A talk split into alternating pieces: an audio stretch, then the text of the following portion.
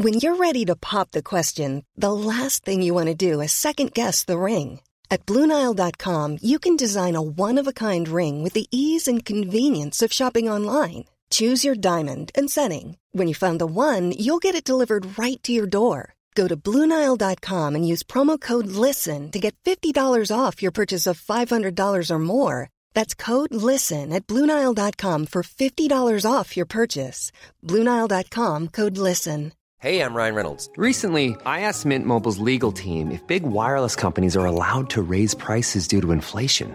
They said yes. And then when I asked if raising prices technically violates those onerous two year contracts, they said, What the f are you talking about, you insane Hollywood ass? So to recap, we're cutting the price of Mint Unlimited from $30 a month to just $15 a month. Give it a try at mintmobile.com slash switch. $45 up front for three months plus taxes and fees. Promo for new customers for limited time. Unlimited more than 40 gigabytes per month. Slows. Full terms at mintmobile.com. This is a story about two men called Luis Eduardo and Emanuel.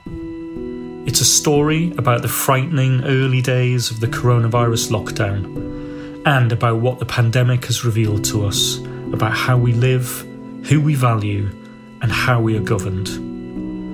At the start, when a terrifying, silent killer moved rapidly around the world, there was some talk about COVID 19 as a great leveller. The virus was indifferent to wealth and status. It could even come for the Prime Minister in 10 Downing Street. But as the cases rose and the deaths mounted, we learned that this health emergency was not a leveller at all. It didn't take us long to understand that, in fact, it was going to exaggerate inequalities in Britain and other countries. Wealthier, more educated white collar workers stayed at home. Blue collar and essential workers kept on going in. If you're poor and non white, you are more likely to contract coronavirus. We know deaths have been higher amongst black, Asian, and minority ethnic populations, and that if you live in poor housing in deprived urban areas with existing health issues and the kind of job that puts you in contact with the public in shops, on buses, on security, you are at greater risk. I'm David Taylor, and welcome to the Slow Newscast. This week, we want to tell the stories of Luis Eduardo and Emanuel because they illuminate all of these issues and more. And because they were scared and they didn't get much help and they had to keep going to work. And because while the British government was telling people to stay home and save lives, Luis Eduardo and Emanuel were going to work for the British government.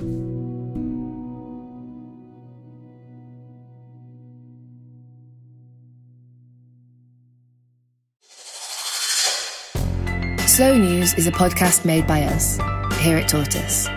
We're a news publisher, in an app, online, in our daily SenseMaker email, and, as you already know, in podcasts. What's different about us is that we investigate what's driving the news, and we'd love for you to join us. By becoming a member of our newsroom, you'll get access to our journalism, and you can join our open news meetings and help decide what matters in the world and how we should report it. To get access to all of Tortoise, all you have to do is download our app and take the free trial. Go to tortoisemedia.com forward slash pod trial and help make the news. I'm with the investigative reporter Jack Shenker. Hey, Jack. Hi, Dave. So, Jack, you've spent the past two months looking into a story about what happened in the first frightening weeks of the coronavirus lockdown inside one of the biggest British government departments. Can you tell me, first of all, who are Luis Eduardo and Emanuel and what were their jobs? Luis Eduardo uh, worked on the day shift and Emanuel on the night shift. And they both have, in some ways, very similar tales of moving from their home countries, living in various places around the world, eventually making their way to London to start a new life. So Luis Eduardo comes from Ecuador originally. He moved to Europe in 2002 and lived in Barcelona working in construction, but eventually came to London in the early 2010s, where he said to me, everything felt completely different. There was no place like London, no place like England in the world.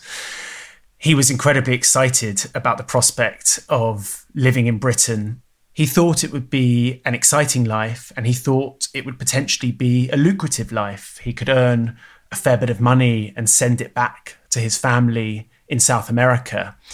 And he began working as a cleaner in Debenhams, in the Trocadero, and eventually at the Ministry of Justice, the huge government department in central London. And he was here with his wife, I believe. He met his wife, who is British, whilst salsa dancing.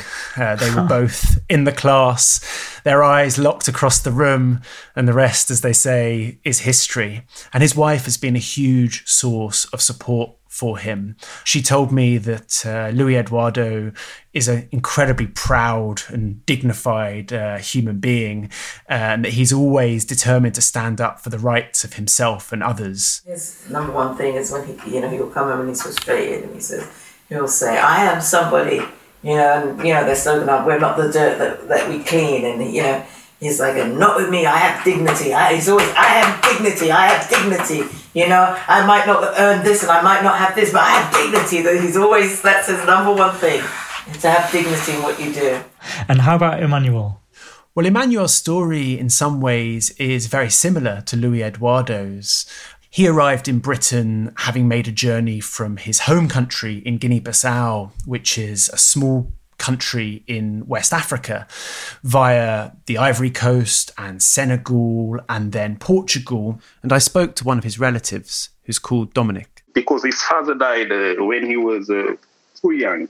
His father died when he was too young. So to take care of the family, he must go out from Guinea-Bissau because there there is only farming and not uh, any job. So he passed by Senegal and then, like Luis Eduardo, eventually made his way to London, where he dreamed of earning enough money eventually to be able to build a house back in his home village and reunite all the members of his family who currently are scattered across several countries and continents. Uh, lately, he said, "Oh, there is no job in Portugal, you see," and uh, uh, I must uh, do something to build my house.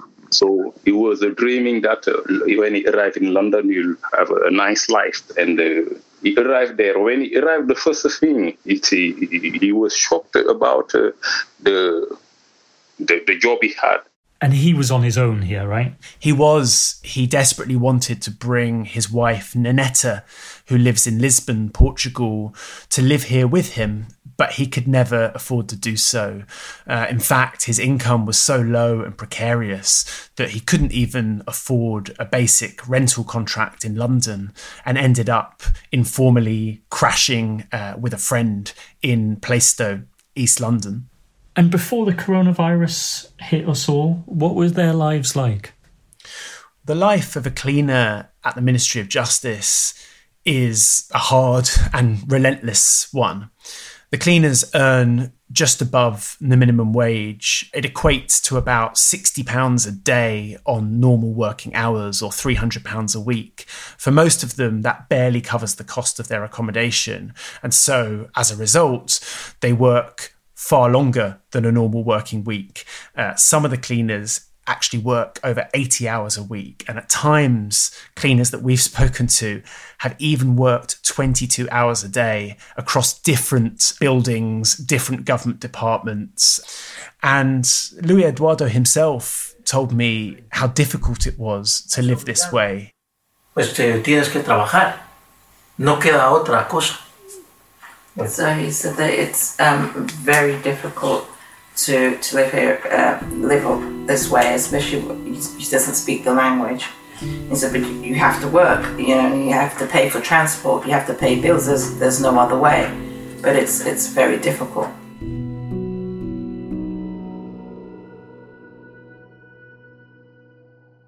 And again, to be clear, they are working within the Ministry of Justice, but they do not work for the Ministry of Justice. What's the sort of arrangement and what was happening in terms of support when it came to PPE equipment, protection, that kind of thing?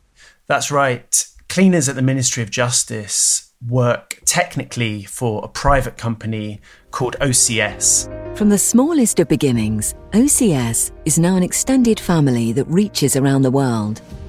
As our business has evolved and expanded over the last 12 decades, we've remained true to our values and to our people. Which is owned by a family called the Goodliffe family, who are worth 191 million pounds. They are listed on the Sunday Times rich list. And the contract between the Ministry of Justice and the OCS is shielded from public view because of commercial confidentiality. Uh, even though it's taxpayers who, who foot the bill.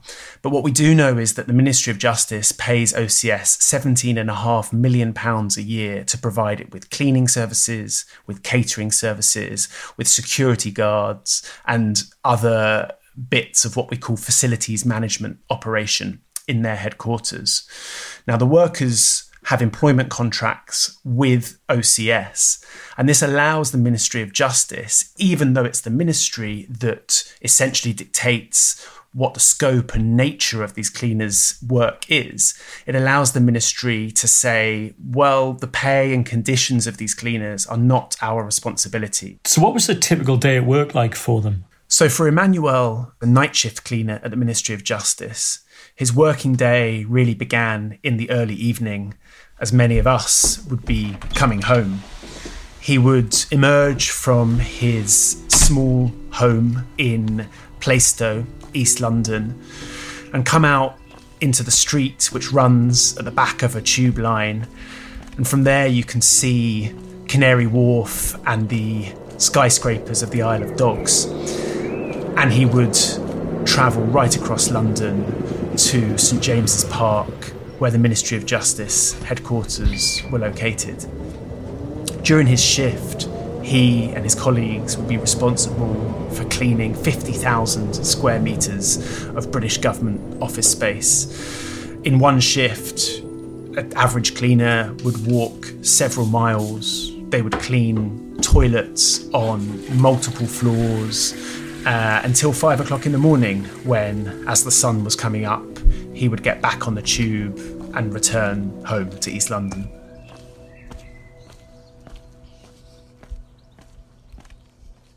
And so, if we think back, all of us remember it was the 23rd of March when Boris Johnson announced the lockdown and told us all, You must stay at home. What happened to them at that point? The cleaners were baffled and confused by the situation. Many of them used this phrase to me. They said we were cleaning on the clean. There was nothing to clean. They were the, the, carpets that they were sweeping were unwalked on, and the toilets they were scrubbing were unused. They had no idea why they had to be there when only a tiny handful of the several thousand civil servants that are normally working in the building were still coming into work. And they described to me how scary it was to be walking these miles of empty corridors with nobody but the occasional security guard in sight. It's really reminiscent of that feeling that we all had probably in that moment where you were allowed out for an hour a day and you'd go sometimes into you know deserted streets and the, it just felt so wrong and heavy didn't it Exactly, a sort of strange, eerie silence, not a relaxing one, but a disturbing one. But all of these cleaners had to get public transport to work, and then most importantly, were circulating in the building in small teams and coming into contact with one another. And they were afraid that if one of them got ill, particularly because these cleaners don't get any occupational sick pay, uh, so if they stay at home, they only get the statutory sick pay of £95 a week, which is not enough for anybody to live on. That if any of them got ill, they would share it and spread it among their colleagues. Mm. And did any of them get ill? They did get ill. One by one, a sickness which certainly was consistent with the symptoms of coronavirus began spreading through the workforce.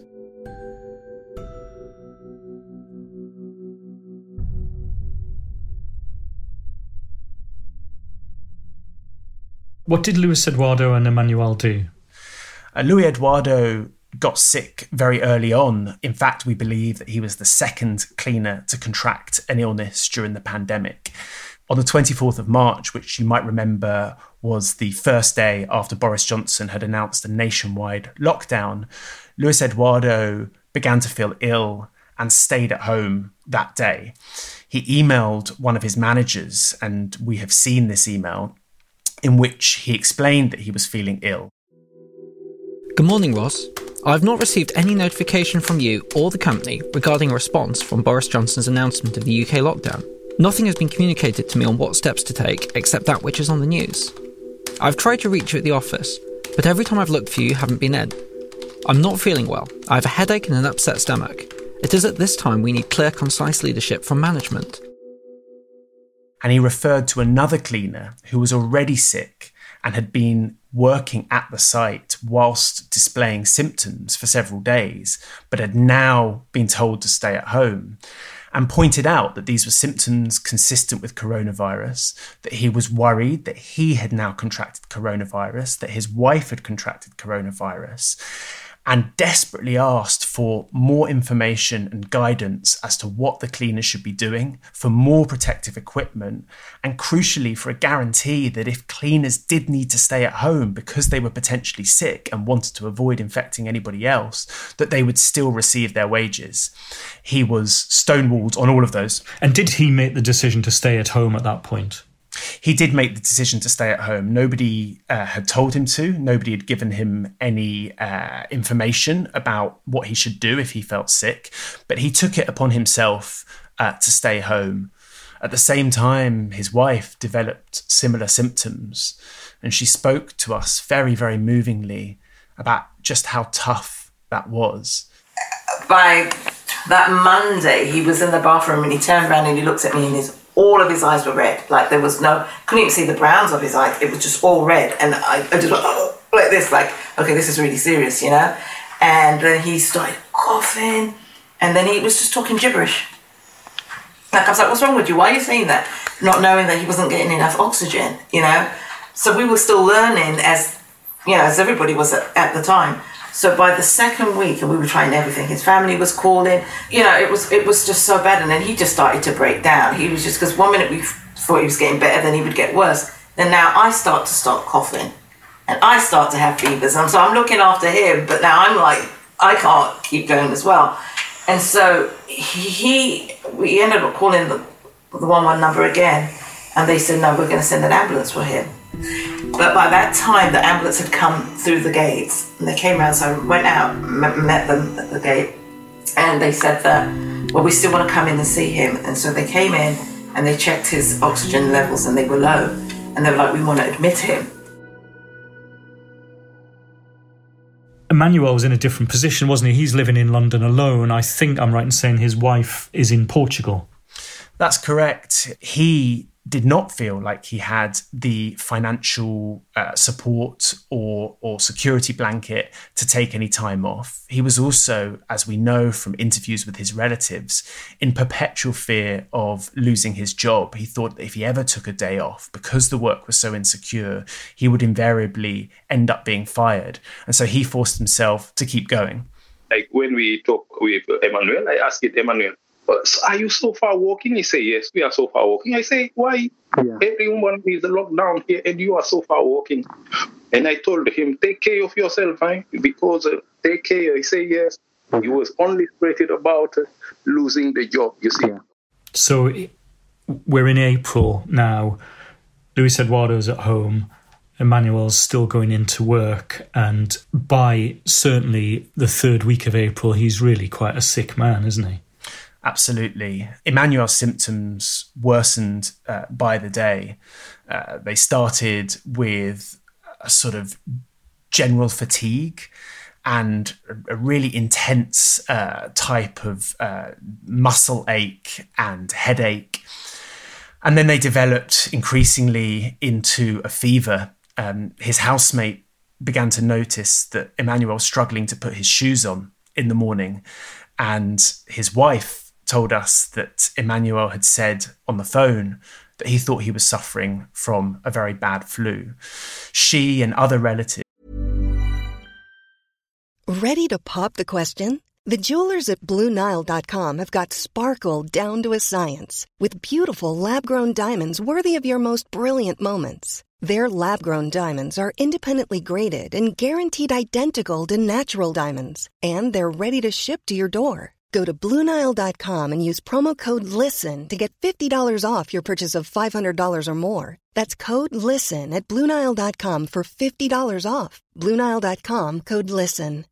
Ryan Reynolds here from Mint Mobile. With the price of just about everything going up during inflation, we thought we'd bring our prices down.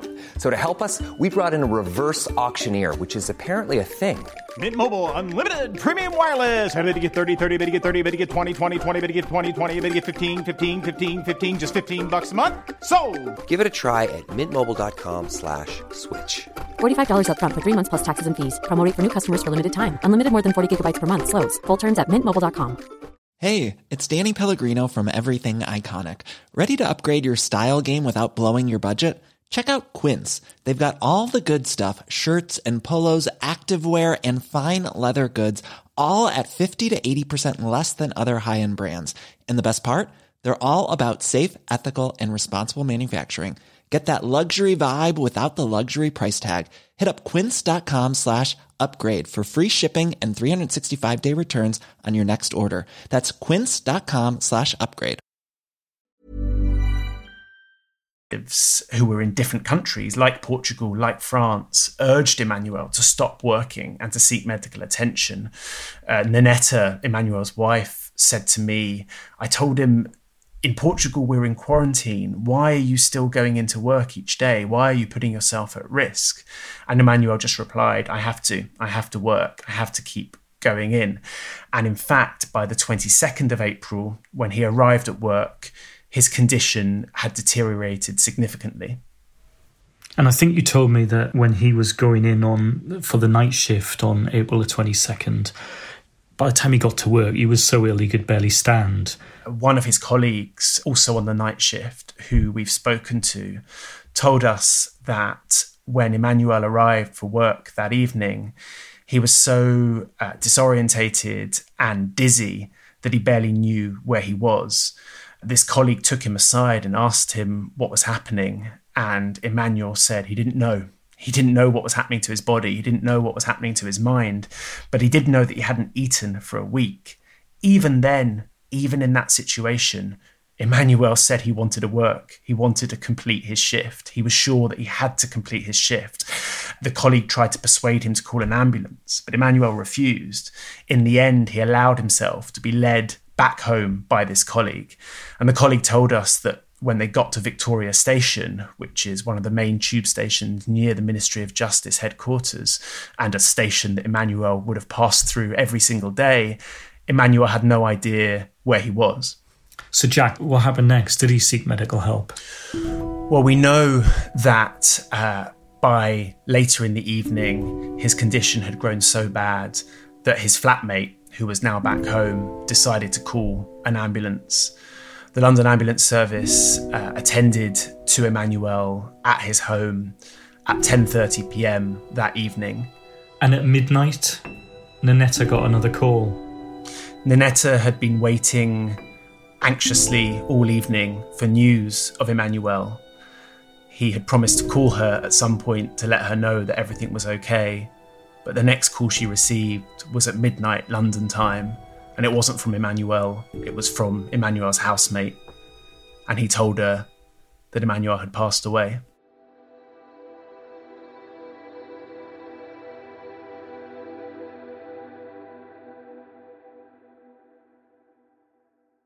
Let's just return to Luis Eduardo. What happened to him at this point? So, Luis Eduardo he told me that it was as if the inside of his body was covered with wounds.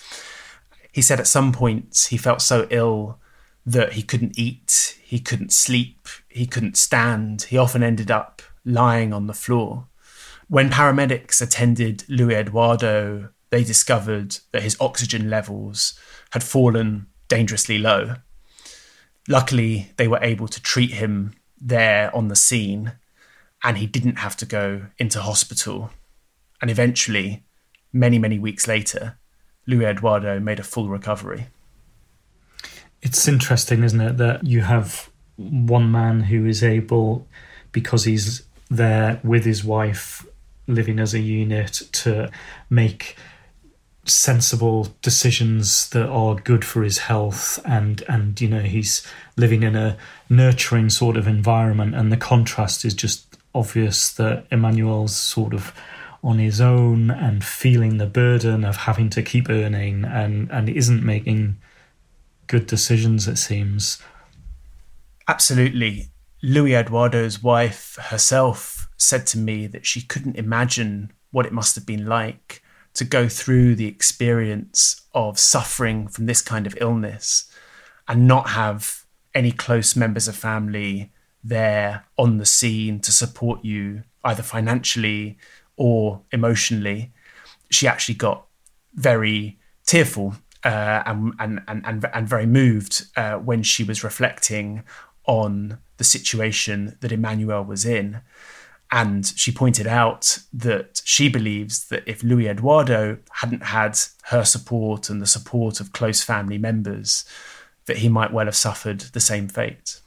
You know, it was just the phone calls, just that that they were there, and that gave him that oomph. Because you know, sickness is sickness, but then when you start to give up in your mind, you can give over eh, into it, can't you? And that's what sort of helped him, you know, strengthened him but he was just getting to the point where he was just like this and crying and, and, getting depressed. And I'm trying to act all this and that, but I'm going in the room, I'm crying, but I just don't want him to see it. And it's just very hard when you imagine how people that are older and all of this, and I don't get it. It's not like you're asking them for millions. You're just saying, can you continue to pay me because I'm sick? And, you know, just decent human behavior.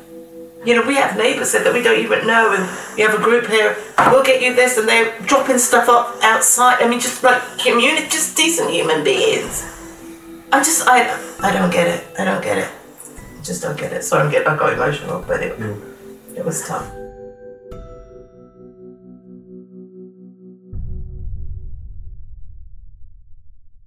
The struggles for Emanuel's family didn't end there, did they? Yeah, in a way, Emanuel's experience in death reflected the experience of his life in England, in that he somewhat slipped through the cracks. His body disappeared into a maze of pandemic bureaucracy. His family, most of whom were abroad, remember, and the vast majority of whom don't speak English, struggled day in, day out to locate his corpse. They had to battle to discover where his belongings were. Those belongings had been removed by police officers who attended the death scene as a matter of routine. I must admit, I found it. I found it very affecting that it seemed like more care was taken of his possessions after his death than about the man as he was struggling with this terrible health crisis. That's certainly how it felt to the family as well. Emanuel's possessions, it turned out, after a long, long struggle to locate them, which we participated in. I actually accompanied Nanetta, Emanuel's widow, to the police station and tried to make several phone calls on her behalf to get to the bottom of it. His belongings were being stored in the dog kennels of a police station in Barking, East London, that had been set aside uh, as a quarantine space for any items that were caught up in an incident related to COVID 19. The police were trying to be especially careful that uh, any evidence that they'd gathered that could potentially be infected with the virus uh, wasn't circulating too freely. But as many of the cleaners that I interviewed, Emanuel's colleagues, uh, pointed out, that same level of care was never taken with them in their workplace. They were instructed to come in and circulate freely. And many of them said to me, it often feels as if our lives are seen as disposable as seen as things which are not worthy of careful protection. There was another sort of terrible shock as well, wasn't there, for the family when they finally received a notice of death from the coroner? Yes, it took the family eight weeks to get an official death notice uh, from the coroner. And that death notice was based on the post mortem report, which declared that the reason for Emanuel's death was hypertensive heart disease, hypertension meaning high blood pressure. Now, we know that Emanuel did suffer from high blood pressure and diabetes, both of which have been linked to a higher risk factor from coronavirus infection. But hypertension, in and of itself, is something that affects a large part of the population. It doesn't, in itself, explain why somebody might die. And as the post mortem report itself notes, the paramedics and the police officers who were there on the scene at Emanuel's death both concluded and categorized this as a COVID 19 death. Emanuel's body ended up in an emergency morgue set up in London for COVID 19 fatalities. So the post mortem report is quite odd because it then goes on to say that there was no evidence that Emanuel had any kind of flu like illness before his death. We know that that's incorrect. We know that Emanuel did have flu like symptoms. Uh, he had aches, he had a temperature, and he had an incredibly bad fever all of which are consistent with coronavirus. And we also know that it seems likely that he was exposed to coronavirus at work on the, the, the, the, certificate they didn't make they didn't put anything he died yes they say that they are on it they are making investiga- investigation after the they let people know exactly what he died of but so far we don't know what he died of yeah. and we, he said his wish was when i die i would really like to be buried in my native country, my native land near my parents. And at the MOJ, what happened after Emanuel's death?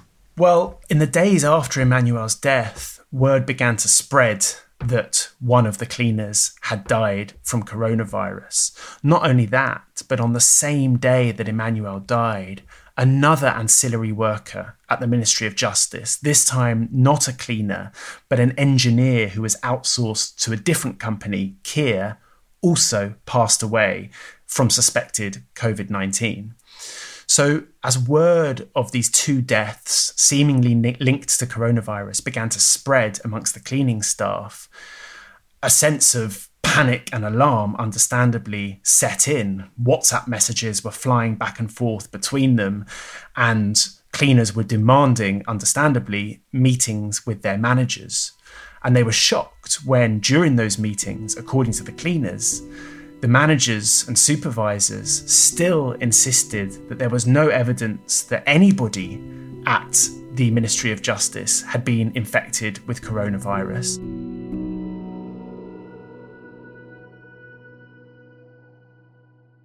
The way reporting an issue like this always works is that you've spent a long time gathering evidence. Inevitably, we go to OCS, who are the employer, and the MOJ, whose facility um, they worked in, and, and we seek responses from them. What have they told you? The Ministry of Justice replied with the line that it has maintained all along, which is simply to say there is no evidence to suggest there is or ever has been a coronavirus outbreak at Petty France, which is the street on which the Ministry of Justice's headquarters are located. They also said that they keep in regular contact with their contractors to make sure employees have the appropriate protection and that they were grateful for all of the outsourced staff for working through the throughout the pandemic to make sure the buildings were safe for those who need to use them. They did not respond uh, to or deny any of the individual bits of evidence, of which we have several dozen, uh, that indicate that cleaners fell ill and that managers and supervisors were aware of that illness. We should say Jack gave OCS the right to reply and they didn't respond to our questions. Jack, you've talked about going to the police station with Emanuel's widow. You've had long conversations with Luis Eduardo and his wife. You've really inhabited this piece of reporting must have been quite an upsetting story to do. It was. I think it would be hard for any journalist to work on a story like this and not become emotionally invested. I've followed this group of cleaners at the Ministry of Justice for two years now. I originally reported on them back in 2018 when they were going on strike in an attempt unsuccessfully to win a living wage. And so I've seen the ways in which, despite all the odds being stacked against them linguistic differences, a lack of social and political and cultural capital, a sense of pervasive insecurity. You know, the, the fact that they know that most of them could lose their jobs at any time. And in fact, one of the cleaners we interviewed for this story who did self isolate at home had his contract terminated uh, while he was ill uh, and recovering with no explanation. But they've overcome that insecurity to band together and to fight back and demand some measure of justice and accountability, not only for their colleague Emanuel who died, but for themselves. And so, although it's been emotionally a very distressing story and a very upsetting story, it has also strangely been an inspiring one too. And I think it tells us a lot about the kind of struggles that are going to shape what sort of Britain emerges on the other side of the pandemic. I think that's right. We've worried about the question that taught us of how we live next. And, you know, that's a thing that can be refracted in so many ways. It's, you know, how do you how do you lead a, a balanced life? How do you lead a compassionate life? How do you make communities that have um, shown their resilience be stronger uh, going forward? But if there's something that you really want to hang on to, even while people are talking about the need for, you know, bringing the economy back to life, and that's suddenly seeming to be a the greatest priority, we have to address the fault lines of inequality that we're seeing everywhere. And I just feel that coming to the end of the story of Luis Eduardo and Emanuel, that it just touches on all of those issues and it's a it makes you want to stand up and shout. It does. And thankfully, the cleaners, despite their limited resources, are standing up and shouting. Uh, and I think we should be listening. You know, Boris Johnson has declared that Britain is going to bounce forward stronger and better and more united than ever before. And as you say, a lot of that rhetoric that we get from the government is about making sure that the economy and society that existed before the pandemic can return. I think what the stories of Emanuel and Luis Eduardo and the other cleaners at the Ministry of Justice show us is that the society and economy that existed before the pandemic was not working for millions of people and is not something that we can resurrect unthinkingly and unchangingly. Jack, thank you so much for your reporting on this. I think it must have been an absolute trial to have lived with it for the last couple of months, but I really think you've done important work and I hope that people will be left with a lot to think about. Thank you, Dave. It's been really good to chat. Thanks for listening today.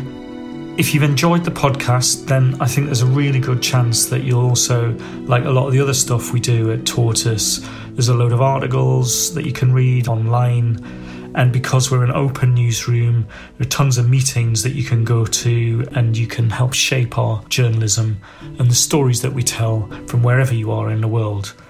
All you need to do is get our app. Just go to tortoisemedia.com forward slash pod trial for our 30 day free trial. And of course, if you like this podcast, share it, or give us a review, or just tell somebody about it. Thanks for listening, and see you next week.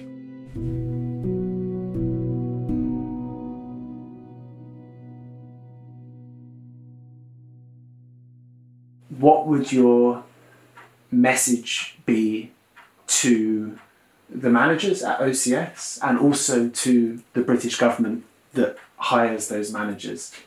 No, que tienen que tener más respeto por los seres humanos, que somos las personas, los cleaners. Okay, so to, to, to respect the, the cleaners because they are humans. So they need to respect the hum, human lives. We, we are people.